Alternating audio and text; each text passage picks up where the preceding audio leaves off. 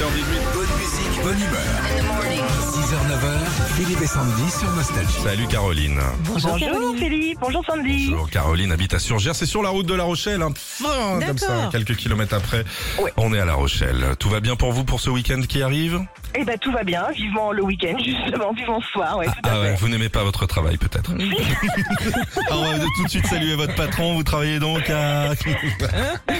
Bon, on va bien commencer le week-end en tout, en tout Oui. cas, Caroline. Peut-être une J'espère. Nintendo Switch pour vous. Alors, c'est tout simple. On va vous faire le Oui. portrait d'un artiste nostalgie. À vous de le reconnaître. Allez, c'est parti Avec presque 50 ans de carrière, il est celui qui incarne le mieux la chanson française. Longtemps, son public a cru, à tort, qu'il était né en 17 à Leinde- Leinde- Leinsta- Leindestadt. C'est pas facile à dire ça.